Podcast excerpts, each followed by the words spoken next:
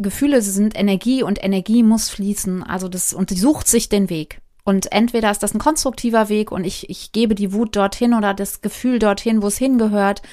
Ähm, oder ich ähm, richte das an mich, auf mich selbst. Ja, also es ist äh, ja auch so, dass viele Mütter, auch Väter eben ähm, ja, sich selbst so abwerten und sich selbst schlecht machen. Also den ganzen Tag laufen da Gedanken wie so ein, wie so ein Radio im Hintergrund, so Stimmen aus der Vergangenheit, ja, die dir sagen, hast du nicht gut gemacht, hast du wieder nicht gut gemacht, kannst du nicht, hast nichts. So, also diese ganzen schlechten, ähm, Stimmen, die wir eigentlich, die früher vielleicht in der Atmosphäre waren und die wir heute selbst uns sagen. Hallo, ihr hört 5 zu 1, den Podcast von Mit Vergnügen. Mein Name ist Stefanie Hirscher und ich beschäftige mich hier jeden Monat mit einem neuen Thema. Dazu gibt es dann fünf Episoden und diesen Monat geht es um Gefühle. Katja Saalfrank ist Pädagogin und kann wie keine zweite Gefühle erklären. Mit ihrer Arbeit schafft sie Eltern und Erziehern Zugang zu der Gefühlswelt von Kindern, lässt aber auch uns Erwachsenen tief in unsere eigene, teils verschüttete Gefühlswelt blicken und schafft damit viel Klarheit und Erkenntnis. Gemeinsam schauen Katja und ich heute auf ein spezielles Gefühl, die Wut. Wut ist das stärkste und negativste Gefühl, das ich kenne. Ich bin in meinem Leben selten mit Wut konfrontiert worden. In der Kindererziehung allerdings kommt man spätestens nach drei Jahren an diesen Punkt, denn die Trotzphase bei Kindern bringt jede Menge von diesem Gefühl mit sich. Wut ist ein genauso wichtiges Gefühl wie alle anderen und das Zulassen von Wut ist enorm wichtig für die kindliche Entwicklung. Katja Saalfrank weiß alles darüber und erzählt uns im Podcast, wie wir mit Vulkanausbrüchen am besten umgehen und was wir dabei über uns selbst lernen. Der Supporter der Folge ist Squarespace. Dazu erzähle ich euch später noch mehr. Jetzt geht es erstmal los mit Katja Saalfrank. Katja, schön, dass wir sprechen über die Ferne. Ja, genau. Über die Ferne. Ich freue mich sehr. Danke, Stefanie, für die Einladung. Ja, danke, dass du sie angenommen hast. Das äh, freut mich sehr. Wir sprechen ja diesen Monat über Gefühle. Und mit dir würde ich ganz gerne das Gefühl der Wut besprechen. Ähm, mhm. Magst du das Gefühl Wut? Also ich muss erst mal sagen, dass ich mich über diese Einladung und auch über dein Gesprächsthema total mhm. freue, weil ich einfach wirklich glaube, dass wir in einer sehr verkopften Welt leben, in einer sehr ähm, einseitig orientierten Welt auf das, was ähm, im Kopf stattfindet, auf die Kognition, auf Effizienz und ähm, und dass es ja, dass es einfach absolut notwendig ist, dass wir beides zusammenbringen, also Kopf und Herz sozusagen, dass das im Zusammenspiel eigentlich das Leben bunt und vielfältig und ja einfach total facettenreich und und und tiefgründig auch macht, ja. Und ähm, deswegen ist mir das auch ein, ein totales Anliegen, diese emotionale Landkarte, wie ich sie ja immer nenne, auch mit Eltern schon zu besprechen. Und Wut, um auf deine Frage zu kommen, ist ähm, eben das Gefühl, was oft den Eingang oder was die Verbindung zu dieser emotionalen Landkarte für Eltern darstellt und was eben auch oft sehr abschreckend ist für Eltern, mhm. weil sie mit einer sehr starken Energie erstmal konfrontiert werden und sehr ungefilterten Energie und diese Energie ähm, sich einerseits ja vom Kind auf sie sozusagen überträgt und dann auch Dinge, die die Eltern selbst spüren, ähm, nach oben kommen lässt. Also das ist so ein, also es ist wirklich eine Welle sozusagen, die entsteht und die für Eltern dann erstmal oft nicht so viel Lust auf mehr Gefühl macht. So und yeah. mhm. ja, also wenn du jetzt noch mal fragst, ob ich das Gefühl mag, mhm. ist das eine ganz spannende Frage, weil ähm, ich kann dir sagen, ja. Also mhm. ich, ich beschäftige mich schon sehr lange auch mit dem Thema Wut und ich glaube auch, dass ich ein, ein Kind war, was sehr viel Wut ähm, in sich getragen hat. Und ähm, also ich bin in den 70ern aufgewachsen in einer Familie, wo nicht nach, nach, nach Gefühlen gefragt wurde. Und ähm, als ich dann selbst Mutter wurde, ist mir das eben genauso gegangen, wie ich das gerade so ein bisschen beschrieben habe. Und ähm, ich habe dann schon angefangen, mich mit Wut zu beschäftigen und ich mag Wut sehr gerne. Noch lieber allerdings mag ich es, die Erfahrung, dass ich es dosieren kann. Also, mhm. dass ich diese Energie dosieren kann, dass ich sie spüren kann und dass ich damit nicht andere Menschen sozusagen vom Platz fegen muss, weil dann stehe ich da alleine. Mhm. So, mhm. ja, sondern dass ich die Möglichkeit habe, das mehr zu dosieren jetzt mit äh, Ende 40, ja, mittlerweile. Mhm. Okay, das ist total spannend. Wenn wir nochmal kurz einen Schritt zurückgehen ähm, zu den Basics, kannst du vielleicht mhm. nochmal erstmal erklären, was Wut eigentlich ist, welche Funktion mhm. dieses Gefühl für mhm. uns hat? Mhm. Also wir haben auf der emotionalen Landkarte verschiedene Grundemotionen zur Verfügung. Also da ist Angst, Schmerz, Trauer, Freude, Ekel, Scham und eben auch Wut. Ja, das ist so, also ich, ich finde es immer gut, wenn wir erstmal, das ist wie so ein Gemälde und wir reden heute über die Farbe Rot sozusagen, ja, also über die Wut. Aber letztendlich ist Wut eigentlich nicht ähm, ausschließlich, also wir können natürlich darüber reden, aber es, äh, du, du, du verstehst, wenn ich meine, wenn wir über ein Gemälde reden und über die Farben reden, die Gemälde zeichnen oder, oder die, die ausdrucksstark machen, die die farbig machen, dann kann man natürlich über die Farbe Rot ganz, ganz doll reden und natürlich ist Rot immer im Verhältnis zu Grün, mhm. Blau, Gelb, so, ja. Mhm. Ähm, also, ähm, sag, sag nochmal die Frage bitte, jetzt habe ich gerade den Faden verloren, Wut. Also was Wut genau ist und welche Ach, Funktion genau das ist, genau, Gefühl genau, für uns hat. Genau. Mhm. Also alle, alle Gefühle haben Funktionen und die also geben Signale letztlich, geben mhm. Äh, uns innere Signale auf etwas, was in uns innen passiert, aber auch etwas, was sozusagen im Verhältnis zu außen passiert. Und Wut ist ein, ein Signal für Grenzüberschreitung. Also das heißt, etwas oder jemand kommt mir zu nah zu schnell, zu viel, zu, zu grenzüberschreitend, zu raumgreifend, manchmal auch schon mit einem Schmerz verbunden, ja, das, weil das tut ja auch oft weh, wenn jemand mal eine Grenze überschreitet. Und letztlich ist Wut, wenn man das jetzt ähm, aus der Evolution her betrachtet, tatsächlich auch ein Überlebensgefühl, also eine Überlebensenergie. Ja, also wenn ich sozusagen mein Leben bedroht fühle, dann gerate ich in Wut und diese Wut ist Überlebensenergie, die es mir möglich macht, mein Leben zu verteidigen und mich ähm, sozusagen wieder abzugrenzen gegen die Gefahr, gegen das, was von außen kommt. Mhm. Ja, das ja, ist das sozusagen das mhm. Spannende dran, weil wir ja oft subjektiv das Gefühl haben, es geht ums Leben und Tod, gerade bei unseren Kindern. Und ähm, also innerlich, ne, wenn ich wütend werde auf mein Kind, das ist das, was ich auch immer wieder von Eltern höre, dass man dann hinterher denkt, schon nach zwei Minuten irgendwie oder schon auch kurz danach denkt, was hat mich denn da jetzt so geritten? Warum habe ich mich denn so geärgert? Ja. Ich finde das interessant, weil natürlich, wenn mein Sohn sich nicht die Haare waschen will oder nicht die Zähne putzen will, dann bedroht das weder sein noch mein Leben. Mhm. Warum kommt dieses Gefühl dann trotzdem an der Stelle so stark raus? Also ich glaube, dass es ein, ein Ärger ist. Also der, ne, also wir reden ja über das ähm, oder ich sag noch mal anders, also das, ähm, worüber wir jetzt gerade reden oder wo ich jetzt gerade, weshalb ich so in dem Thema drin bin, ist ja, weil ich das Buch äh, Die Reise zur glücklichen Eltern-Kind-Beziehung geschrieben habe und da eben wir über das Gefühl ganz viel reden. Also da, mhm. das ist ein, ein Hauptthema da drin. Und in mhm. diesem ähm, Zusammenhang, wenn man dann über auf die, auf die emotionale Landkarte schaut, habe ich eben nicht nur die Wut, sondern auch den Ärger mit auf diese Insel sozusagen genommen. Ja, also mhm. der, die Wut ist quasi der Vulkan und es gibt aber eine, eine andere Färbung von Rot, nämlich den Ärger. Mhm. Und dieser, ähm, den spürst du, glaube ich. Also, und jetzt kannst du für dich nochmal gucken, warum spürst du denn Ärger?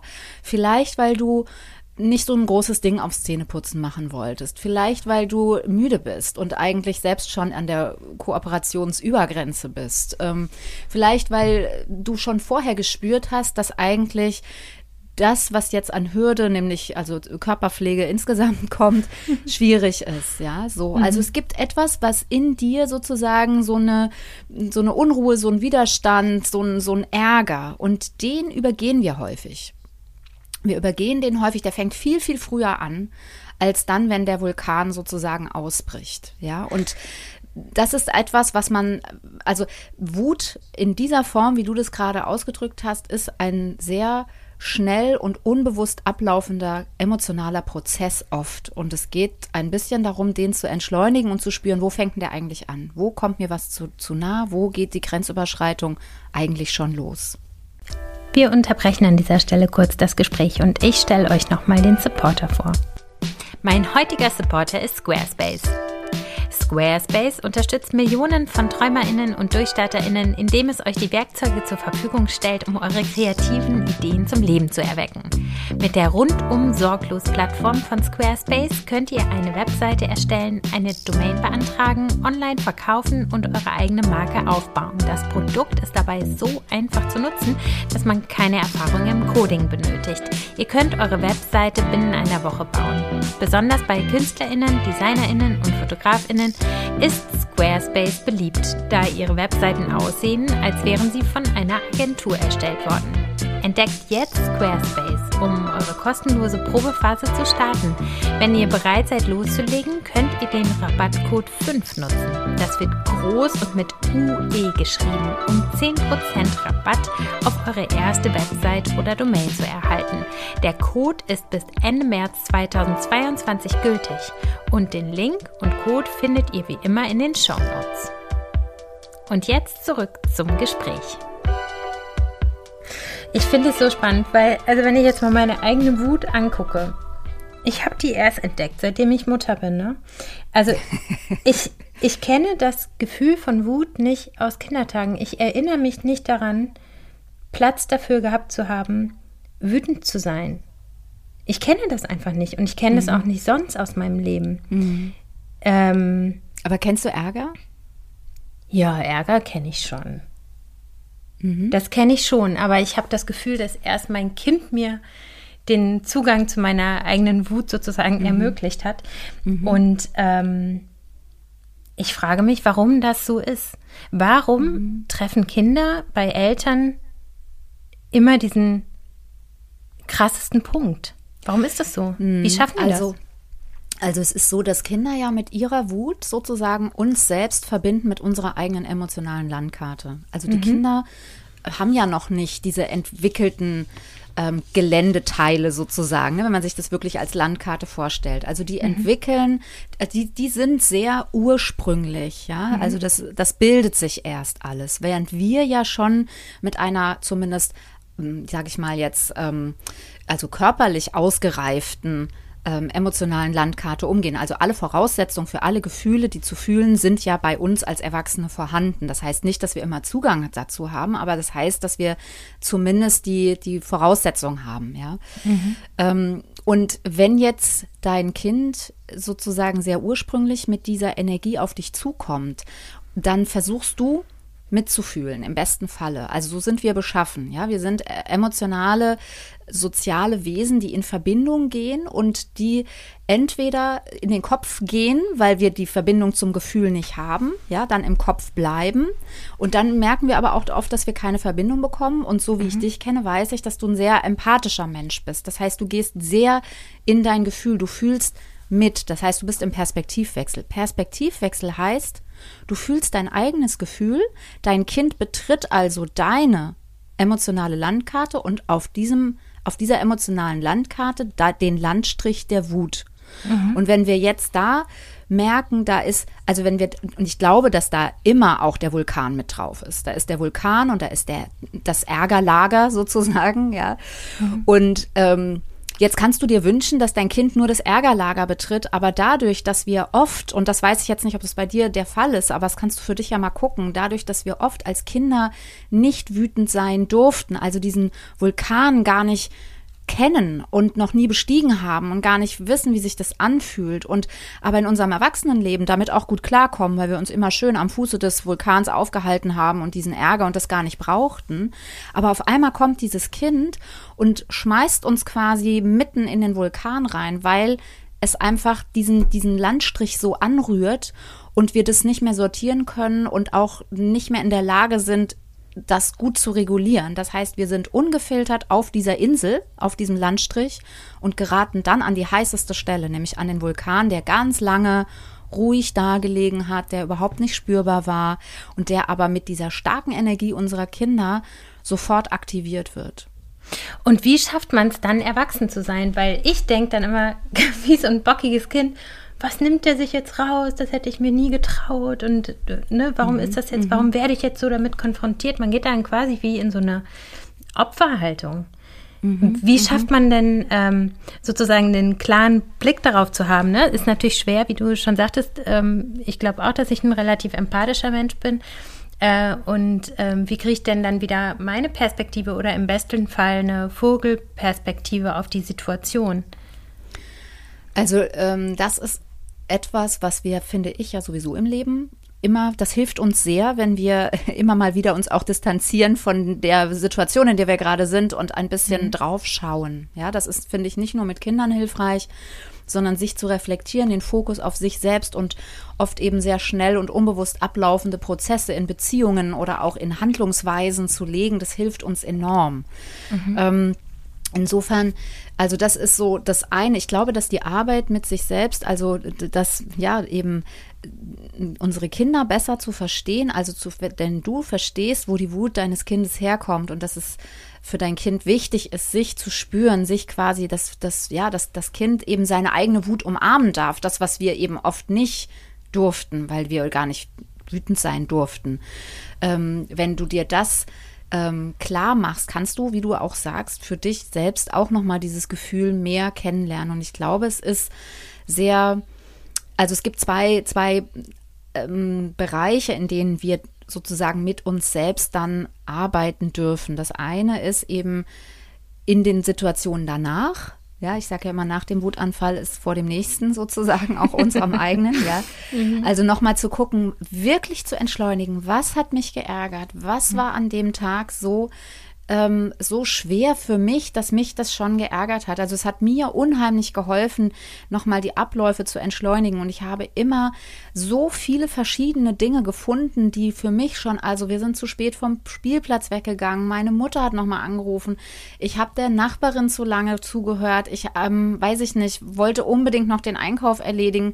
Und wenn nur eine Sache davon oder zwei waren, ja, dann habe ich schon gewusst, okay, da ist meine Grenze übertreten und dann weiß ich, also sich wieder handlungsfähig zu machen, also zu sagen, okay, da achte ich das nächste Mal mehr drauf, sich das ins Bewusstsein zu holen und eben nicht sich ständig abzuwerten, sagen, hast du wieder nicht gut gemacht, hast dein Kind angebrüllt und so, sondern das sich bewusst zu machen. Und der zweite Bereich ist dann eben auch in den Situationen selbst. Also in den Situationen selbst ist aber schon ein bisschen die Königsklasse. Also mit seinem eigenen Körper verbunden zu bleiben und eben zu spüren, jetzt gerade fange ich an zu schwitzen. Also ich erwarte schon, mein Kind will keine Zähne putzen. Und ich muss tief durchatmen, weil ich gerade merke, verdammt nochmal, genau das habe ich mir nämlich gedacht. Mhm. Dass das jetzt nochmal schwierig wird. Ja, bei mir waren es ja dann immer gleich vier. Und ja. wenn der eine nicht putzt, dann putzt der andere auch nicht in der Regel. so, und, und dann aber zu merken, was passiert jetzt gerade. Also ich fange an zu schwitzen, mein Puls erhöht sich und ich kann an dieser Stelle, wenn ich das merke, anfangen, meinen Körper zu regulieren und kann runteratmen mich wieder ein Stück. Wenn ich Glück habe, ist mein Partner sogar da. Ich kann das mit dem, wenn ich, wenn es ganz gut läuft, haben wir es sogar vorher besprochen. Mhm. Dann kann der übernehmen, ja. Mhm. Und ansonsten kann ich ähm, also hilft mir oder hat mir sehr geholfen, auch das immer zu verbalisieren, was gerade bei mir passiert. Mhm. Also, dass ich dann sage, ich fange an, mich jetzt zu ärgern, weil ich habe mir das anders vorgestellt. Mhm. Also es ist ja auch oft der Grund, weshalb die Kinder wütend werden, ne? weil sie sich auch Dinge anders vorgestellt haben oder weil sie an was anderem festhalten. Ne? Und wenn ich in dem Augenblick, wo ich das verbalisiert habe, habe ich die Aufmerksamkeit der Kinder gehabt und mhm fanden die das ganz spannend und war auf dieser Ebene eine Verbindung da und dann lief es in kleinen Stückchen. Weil, mhm. weil irgendwie die Kinder ja auch empathisch sind. Also weil die ja auch mit, die wollen ja eigentlich kooperieren, aber sind ja oft, weil sie schon überfordert sind oder weil irgendeine Kränkung stattgefunden hat, aus der Kooperation gefallen. Und in dem Moment, wo ich eben nicht, ja, jetzt irgendwas durchsetze, sondern wo ich dann eben sage, boah, ich, ich weiß jetzt auch gerade nicht, wie es weitergeht und das so entschleunige, und wenn ich das mit Eltern bespreche, sagen die, aber ich kann das doch nicht, kann doch nicht dann ewig mich hinsetzen und Pause machen und über mich erzählen. Ja, das hört sich vielleicht so an, aber das ist nur ein Satz. Und meine Erfahrung ist, dass es, dieser Satz eben ja gefühlt vielleicht drei Minuten sind, wo wir dann sagen, oh, wie geht's denn jetzt weiter? Wir müssen nur diese Unsicherheit aushalten. Geht es weiter? Und es geht weiter. Ja, das mhm. ist meine Erfahrung. Und diese kurze Pause zum sich mit sich zu verbinden und auch wieder die Kinder mit den Kindern in Kontakt zu kommen, das ist aus meiner Sicht ein ganz wichtiger Punkt. Mhm. Na, es ist ja auch super, wenn man selber benennt, was bei sich gerade abläuft, weil die Kinder dann auch Worte dafür haben und verstehen, warum mhm. sie selbst wütend mhm. werden. Ne? Genau, und weil du dann auch dieses Gefühl, was sonst eben, also was sowieso im Raum ist, also Elefant sozusagen, der im Raum mhm. ist, aber dem gibst du eine Kontur und dem gibst du eine, eine Form und du, ja, du holst sozusagen etwas, was zwar im Raum ist, aber nicht transparent ist, machst du transparent. Mhm. Ja. Und ich weiß noch, dass meine Kinder dann auch immer so ganz süß nachgeplappert haben, wenn ich dann so gesagt habe, oh Mama, ich, Mama ist jetzt echt wütend. Und dann haben die gesagt, Mama ist, Mama ist wütend, gell? Bist du noch wütend, Mama? Haben die dann auch so gefragt, ja, so. Und dann, ja, total. Und dann ist man aber auch wieder so, so unten irgendwie, ja. Also es war mhm. natürlich nicht immer so, aber ich will damit nur sagen, dass die, dass es wirklich wichtig ist, auch für die Kinder, das, das zu hören und das transparent mhm. eben zu machen. Ähm, und, und über den Zustand zu sprechen und nicht versuchen, ihn wegzudrücken. Oder eben, was ich heute auch oft erlebe, dass die Eltern dann eben so, ja, so, wie so Anführungsstrichen, Vorbild sein wollen, ja, oder, oder irgendwie dann sagen, ja, man darf nicht laut werden oder so.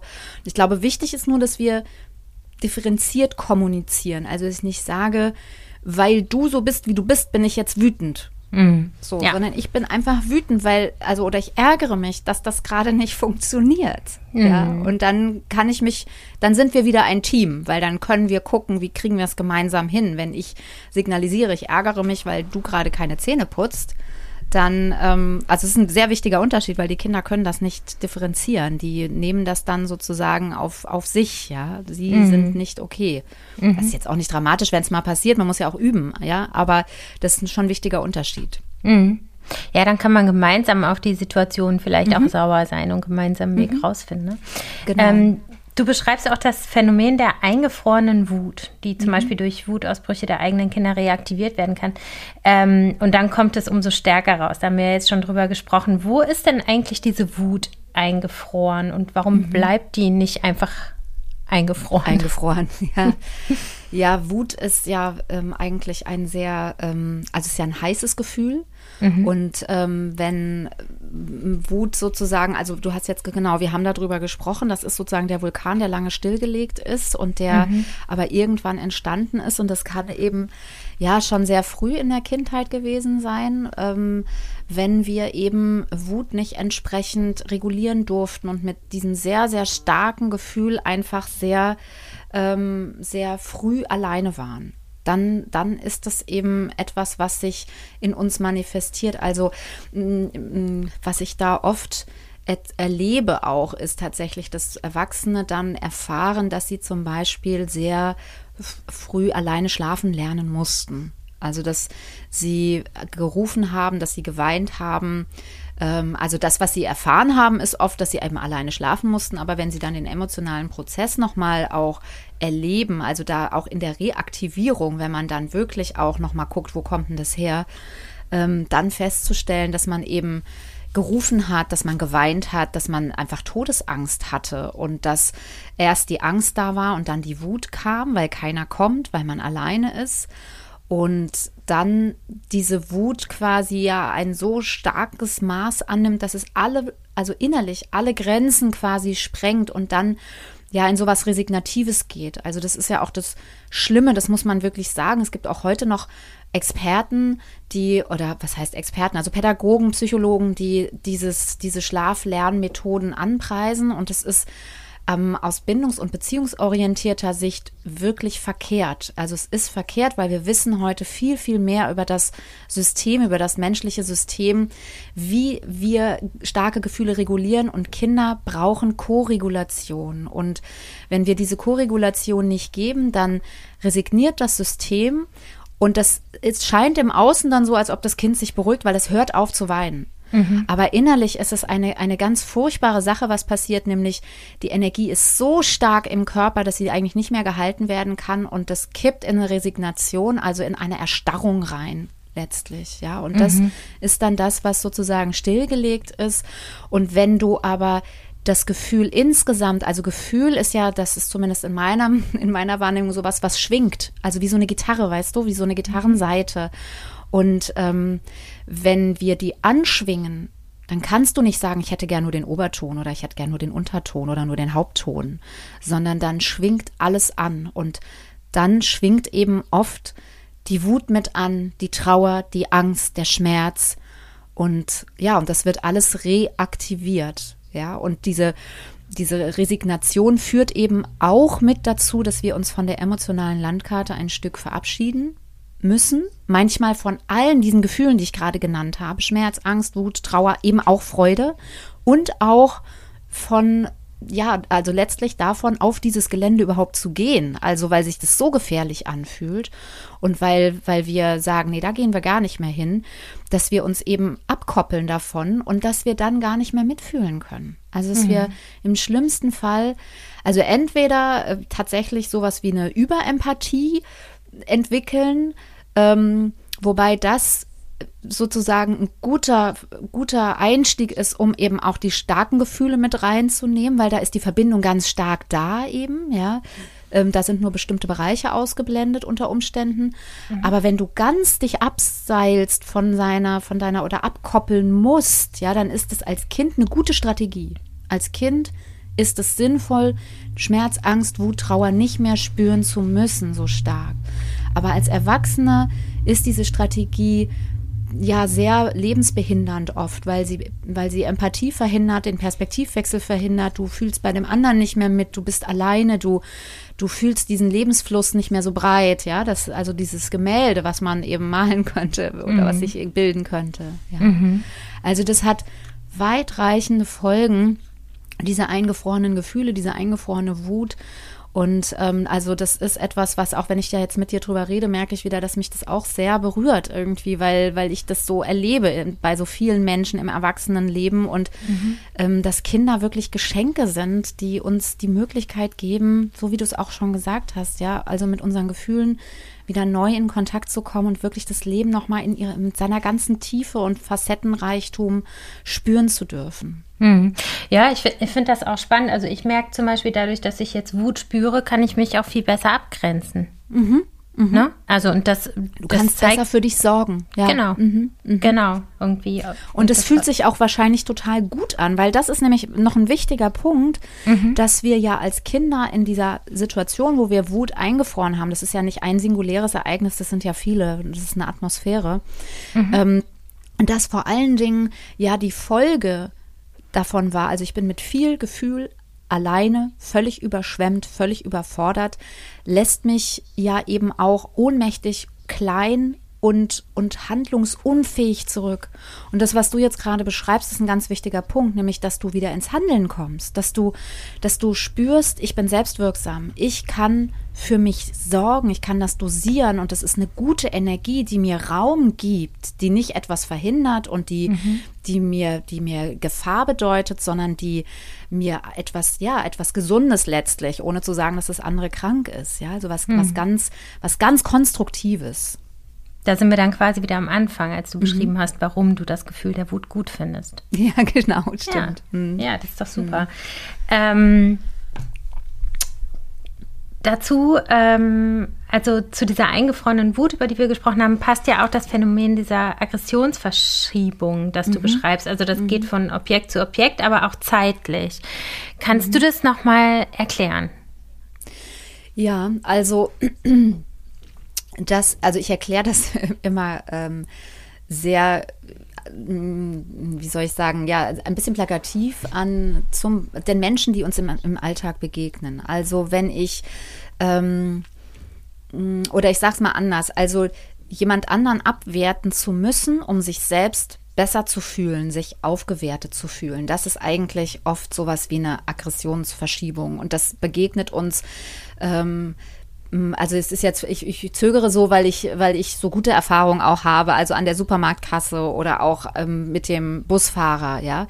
Und doch gibt es an diesen Stellen oft Situationen, ich weiß nicht, ob du das auch schon mal beobachtet hast, wo man manchmal kopfschüttelnd eigentlich so davor steht und denkt, why? Warum? Mhm. Ja, also es regnet, es ist kalt, es ist super windig und das Muttchen mit dem Regenschirm und dem Stock in der Hand und vollen Tüten und Taschen möchte offensichtlich noch den Bus erreichen. Und was passiert ist, dass es wirklich um eine gefühlte Zehntelsekunde geht und die Tür geht zu und der Bus fährt einfach ab. Wo ich denke, mhm. warum denn?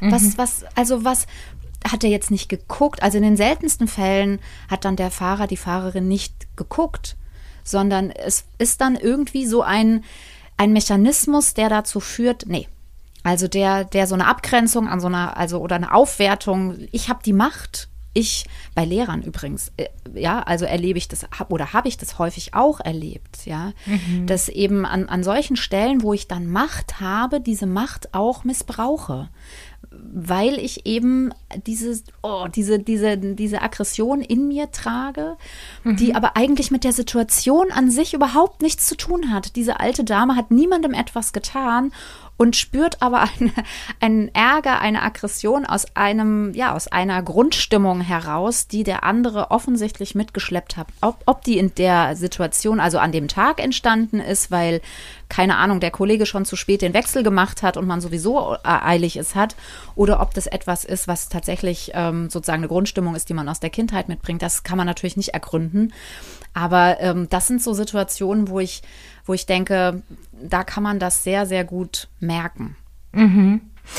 Ähm, du schreibst ja auch, dass so abgewertete und wenig geliebte Kinder ähm, viel Wut entwickeln können, die im Erwachsenenalter rauskommt. Ähm, das nennt man dann Entwicklungstrauma. Und mich interessiert, ob es das auch andersrum gibt. Also, dass wenn man jetzt zu viel geliebt wurde, dass man dann wütend werden kann, weil man so viel Verantwortung fürs Familiensystem bekommt. Also, ähm, das ist jetzt, so, also du hast jetzt eine, eine äh, so harmlose Frage, so vermeintlich harmlose Frage gestellt. Da könnten wir auch einen ganzen Podcast so machen. Mhm. Ähm, also erstmal müssten wir ja definieren, was ist Liebe. Mhm.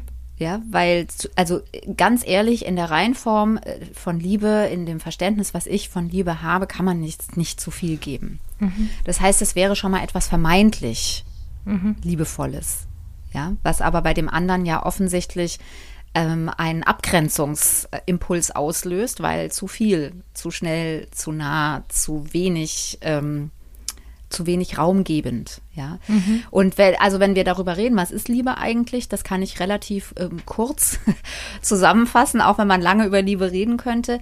Liebe ist letztlich ähm, einerseits das Gefühl, maximal tief miteinander sich verbunden zu fühlen und auf der anderen Seite maximal frei zu sein. Also genau diese Waage zwischen Verbindung und Autonomie, ja, in den Bedürfnissen, die ja da und, und die, das gibt uns die maximale Sicherheit und sind übrigens die Qualitäten, in denen wir ja gereift sind als ähm, als Babys, als Embryonen. Mhm. Ja, das mhm. heißt, wir haben diese Erfahrung in der Schwangerschaft gemacht und suchen, also die Natur hat es sozusagen so eingerichtet, dass wir einerseits diese Verbindung, andererseits diese unfassbare Autonomie, jeden Tag über uns hinaus zu wachsen. Also es ist unglaublich, finde ich, diese, diese, mhm. dass das wirklich ähm, etwas ist, was wir schon erleben dürfen im Uterus unserer Eltern, äh, unserer Mutter. ähm, ich fange schon an zu gendern. Ähm, also deswegen, das, ja, das, also das finde ich, als ich das so, so wirklich durchdrungen habe, ähm, habe ich gedacht, Wahnsinn. Also das, und deswegen kommen wir auch genau mit dieser Qualität ähm, der, der Suche in der Beziehung wieder auf die, auf die Welt, ja, dass wir genau das wieder suchen. Und deswegen, wenn das gegeben ist, also wenn wir einerseits eine tiefe Verbindung spüren zu unseren Eltern und andererseits eben auch maximal uns entwickeln dürfen, da Freiraum da ist, die Freude des anderen, dass wir dass wir uns verwirklichen, also damit meine ich jetzt nicht irgendwie ähm, in der Welt rumhängen, sondern ich meine in die Welt rausgehen, dass Kinder in die Welt gehen und dass die Kinder spüren dürfen, dass wir uns freuen und nicht, dass wir in Angst sitzen oder dass wir irgendwie sagen, wenn du weggehst, dann bin, ist Mama alleine, ja, also Hänschen klein ging allein sozusagen. Mhm. Ähm, Son und wenn das gegeben ist, dann gibt es nicht ein zu viel. Dann ist es ein sehr, was sehr, sehr ausgewogenes. Und das, was du beschreibst, ist, dass natürlich ist das auch ein Entwicklungs, kann das ein Entwicklungstraumata sein? Also Entwicklungs, es gibt nicht ein Entwicklungstrauma, sondern Entwicklungstrauma zeichnet sich durch viele verschiedene kleine Traumata aus, die eben sehr tief auch gehen können. Also immer das Gefühl zu haben, wenn ich meinen Bedürfnissen nachgehe, wenn ich meine Freunde treffe, wenn ich meiner Neugier nachgehe, dann geht Verbindung weg, dann droht Verbindung wegzugehen, weil Mama das nicht aushalten kann oder weil ich das eigentlich nicht machen soll, dann ist das, wie du sagst, total fatal. Ja, weil ich als Kind abhängig bin von der Verbindung und ich würde nie, also ein, es gibt Menschen, die gehen immer mit ihrer Autonomie und es gibt Menschen, die gehen mehr mit in der Verbindung. Aber Kinder erstmal würden immer mit der Verbindung gehen, weil sie evolutionsbiologisch schon total darauf angewiesen sind, dass sie dort versorgt werden und dass die Verbindung stimmt. Ja. Und das heißt, das wäre dann eben in der Form keine gesunde oder keine, keine konstruktive Beziehung, sondern eine verhindernde Beziehung. Ja. Mhm. Und ja, das kann tatsächlich dazu führen, dass man eben als Erwachsener, auch in einer partnerschaftlichen Beziehung zum Beispiel, sich ähm, ja immer die eigenen Impulse nach hinten stellt, sich eher nach dem anderen richtet, weil man Sorge hat, ähm, es geht Verbindung weg, es geht Liebe weg, es geht Anerkennung weg, es geht Nähe weg. Mhm. Okay. Und das kann dann auch im Grunde wieder so eine stille Wut auslösen, ne? Das kann eine Aggression auslösen, genau. Also mhm. kann eine Wut sein, ja, und tatsächlich auch äh, vielleicht sich auch in, in Aggressionen dann äußern, dem, dem Partner zum Beispiel gegenüber. Und man fragt sich, warum eigentlich? Ja. Mhm. Ja, und manchmal ist es eben auch so, dass ja da sowas ganz vermeintlich warmes, weiches in der Beziehung ist und nahes, aber dann eben ja doch auch unterschwellig, also so eine so eine ganz unterschwellige Aggression sehr spürbar wird, ja, wo, wo man dann den anderen abwertet oder wo man ähm, ja, wo eben das einfach deutlich wird, so überdeckt, so weißt du, so mit Zuckerguss irgendwie, so ein, so, ein, so was ganz Fieses unten drunter, aber ja. Hm. Was ist denn eigentlich, wenn ich jetzt Wut komplett unterdrücke? Wo geht die dann hin? Macht die irgendwas kaputt in meinem Körper, in meiner Seele? Ja, also davon bin ich überzeugt. Also nicht nur Wut, sondern ich glaube, alle Gefühle, wenn wir Gefühle unterdrücken, dann ähm, das ist für mich, also es ist, habe ich so ein Bild wie so ein Springbrunnen irgendwie. Ne? Also wenn ich da war sozusagen, also Energie, Gefühle sind Energie und Energie muss fließen. Also das und die sucht sich den Weg. Und entweder ist das ein konstruktiver Weg und ich, ich gebe die Wut dorthin oder das Gefühl dorthin, wo es hingehört. Ähm, oder ich ähm, richte das an mich, auf mich selbst. Ja, also es ist ja auch so, dass viele Mütter, auch Väter eben ähm, ja, sich selbst so abwerten und sich selbst schlecht machen. Also den ganzen Tag laufen da Gedanken wie so ein, wie so ein Radio im Hintergrund, so Stimmen aus der Vergangenheit, ja, die dir sagen, hast du nicht gut gemacht, hast du wieder nicht gut gemacht, kannst du nicht, hast nichts. So, also diese ganzen schlechten ähm, Stimmen, die wir eigentlich, die früher vielleicht in der Atmosphäre waren und die wir heute selbst uns sagen, ja. Und ähm, also ich bin davon überzeugt und wir wissen das auch aus der Medizin, dass die Psychosomatik etwas ist, was, ähm, was uns ganz viele Hinweise gibt. Also Psychosomatik im Sinne von Psyche und, und Körper hängen ganz, ganz eng zusammen und manche Erkrankungen, also die sind, also es ist immer schwierig, Kausalitäten herzustellen und trotzdem sich zum Beispiel nicht wohlzufühlen in der Haut. Ja, also das zeigt man dann. Oder ich mache mal ein anderes Beispiel. Ich habe mit einer Familie zu tun gehabt, wo ein Kind ähm, sehr angepasst sein musste und alle Gefühle, ich mache es ein bisschen plakativ, aber letztendlich ist es das so, so gewesen, auch dieses Bild, was ich mit den Eltern besprochen habe. Mhm. Und dieses Kind musste alle Gefühle unterdrücken. Die Eltern sind in Trennung gewesen und es war furchtbar schwer für das Kind mit der eigenen Angst, mit der eigenen Wut, mit der Trauer, mit der Angst umgehen zu können, die Eltern zu verlieren, dass die sich nicht verstehen und so weiter. Und die Eltern haben sich also nur über Anwälte noch ausgetauscht. Also war ganz, wirklich ganz, ganz furchtbar. Und dieses Kind hat also ein, eine unglaubliche ähm, Symptomatik entwickelt, die Haut betreffend. Und es mhm. sah wirklich so aus, als ob, also die ganze Haut hat sich geschält. Also es war wirklich so, als ob dieses kleine Wesen aus der Haut rausplatzt. Oh ja, Gott. so. Ja, also wirklich ganz, ganz Extrem. Und äh, das hört sich furchtbar an, ja. Und andererseits bin ich so dankbar dafür. Und es ist doch auch unglaublich, was dieses körperliche System uns signalisiert, weil dann können wir damit umgehen. Mhm. Ja, es wäre ja viel fataler, wenn es wie, wie Gift ausschließlich auch das passiert ja in uns wirkt. Ne? Also das ist ja Stress, wenn wir die Energie halten müssen. Und wir wissen dann, dass ähm, eben Cortisol dann im Körper verbleibt, dass das nicht abgebaut wird ähm, in der Nebennierenrinde und so weiter. Und dann bleibt das dort und dann vergiftet das den Körper. Ja, mhm. Also es sind jetzt alles sehr große Kausalitäten, aber mhm. das sind so Punkte, die, die eben ähm, wichtig sind, ähm, wenn man fragt, wo geht es eigentlich hin und was heißt es eigentlich für unseren Körper, wenn wir die Wut halten müssen oder überhaupt Gefühle nicht fließen dürfen. Mhm. Wir sind leider schon am Ende. Oh. ja, ich, ich bin auch noch über Angst traurig. und Schmerz. ja, das wäre total toll gewesen. Vielleicht machen wir das einfach noch mal ein anderes Mal, weil ähm, genau. Ja, es ist einfach ich, super ich spannend. Wahnsinnig ja. spannend, mhm. genau. Ja. Ähm, am Ende schließe ich immer ganz gerne mit so fünf Tipps. Ähm, mhm. Hast du vielleicht fünf Tipps für Eltern, um richtig mit einem Wutanfall ihrer ja. Kinder umzugehen? Also mit dem, mit dem Wutanfall an sich, ähm, äh, ja, habe ich. Also ähm, erstmal ist es für mich so, dass ich ja so ungerne Tipps gebe, aber ich gebe mal so Impulse. Also Impulse mhm. ist nochmal so der Unterschied, das, das ist nicht, es ist keine Garantie, sondern und es ist auch eher nochmal mehr die eigene Umsetzung als nur mach mal so, ja. ja. Also ich glaube, wichtig ist, dass wir das, was wir auch gesagt haben, vielleicht fasst es das auch nochmal zusammen, sich selbst reflektiert, was für ein Verhältnis habe ich eigentlich zu meiner eigenen Wut. Mhm. Ja, also wie und vielleicht auch darüber dann mal zu gucken, was sind eigentlich meine eigenen, ähm, wie ist meine Verbindung zu meiner emotionalen Landkarte, welche Gefühle mag ich und woran spüre ich das auch, also auch die Verbindung zum Körper zu machen, ja. Dann der zweite Punkt ist wirklich, durfte ich eigentlich wütend sein? Also nicht nur allgemein zu gucken, sondern auch mhm. zu gucken, wann bin ich wütend, durfte ich als Kind wütend sein. Also in den Kursen ist es auch oft so, dass die Eltern, wenn wir diese Reflexionsfragen machen, dann auch tatsächlich erzählen, sie sind mit ihren Eltern in Kontakt gekommen, haben auch mal gefragt, das, da rate ich auch immer ein bisschen zu Vorsicht, mhm. weil ähm, ja, weil die Eltern natürlich auch eine, eine gefilterte Sicht haben. Ne? Also das ist auch eine eigene Erfahrung, die ich habe, dass man doch sehr subjektiv auch eigene Erinnerungen hat und dann ähm, das, was die Eltern erleben, dann als so gesetzt gilt. Aber die Frage, durfte ich wütend sein? Wie war ich ähm, wie war Wut überhaupt in unserer Herkunftsfamilie konnotiert? War das ne, oft auch die, die schreienden Väter ähm, ja, und die ganz stillen Mütter oder sowas? Also, dass man da so ein bisschen hinguckt.